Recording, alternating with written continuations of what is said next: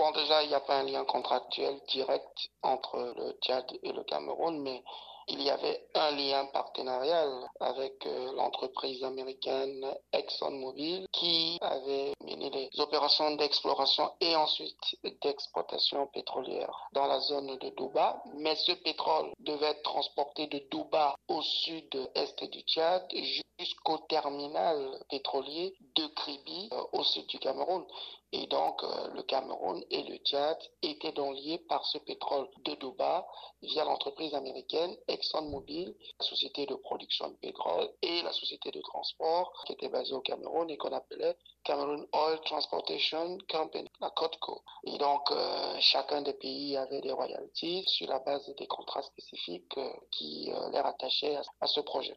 Pourquoi est-ce qu'Exxon a décidé de partir du Tchad et de revendre ses parts? ExxonMobil a décidé de se désinvestir sur des actifs qui étaient peu rentables selon les exigences de ses investisseurs. Et donc, euh, Duba faisait partie de la liste des actifs sur lesquels ExxonMobil a décidé de réduire son engagement à un moment où la communauté internationale mettait la pression pour la réduction des investissements sur des énergies fossiles parce que c'est pas très bon pour le climat et les grands groupes comme ExxonMobil avaient décidé de se désengager engager progressivement des actifs qui ne rapportent rien et qui en plus leur créent un problème d'image. C'est comme ça qu'ils savaient, sur la base de leur propre due diligence, décider de céder cela à, Savannah Energy, un groupe, enfin, une junior pétrolière, minière, euh, énergétique, qui est cotée sur le marché alternatif de la Bourse de Londres. Oui, parlons justement de cette acquisition. Hein.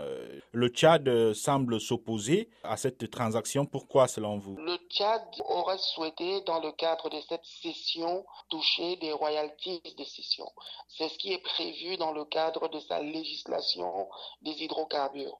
Le Cameroun, lui, a organisé cette question différemment. Savannah Energy lui a donné un certain pourcentage dans l'actionnariat de la nouvelle entité qu'elle a récupérée sur le transport de pétrole.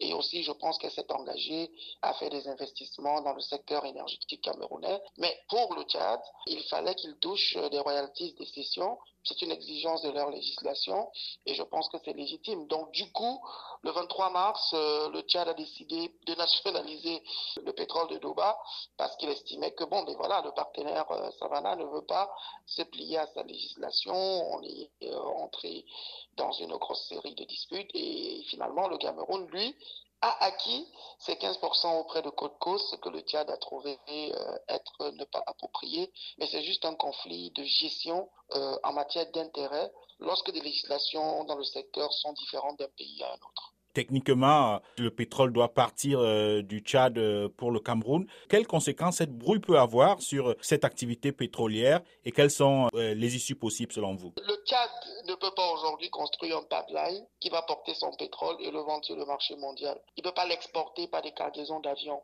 Ce n'est pas possible. Donc, même si le Tchad décide de se fâcher, il est quand même coincé par le fait que son pétrole doit arriver quelque part et rien n'oblige le Cameroun d'accepter que le pétrole euh, tchadien passe sur son territoire, surtout s'il a l'impression que l'entité qui va exploiter ce pétrole ne respectera pas toutes les normes environnementales requises. Mais de l'autre côté, le Cameroun a misé en investissant sur euh, l'actionnariat supplémentaire de la société de transport de pétrole, qu'il aurait plus de revenus sur le transport pétrolier, mais ce transport pétrolier ne peut générer aucun revenu si le Tchad n'est pas content et décide de ne plus parler avec le Cameroun. Donc ils sont obligés de s'entendre, mais ils vont trouver un accord, ils n'ont pas le choix. Le Tchad a plus à perdre parce que le pétrole représente euh, une part importante de ses revenus budgétaires. Le Cameroun peut encore se passer des 8 ou 10 millions ou milliards de francs CFA, je pense, ou millions de dollars, je ne me rappelle plus, euh, qui viennent par le, transport des produits pétroliers. Mais je crois qu'au final, ils vont s'entendre comme des braves et continuer de trouver des solutions.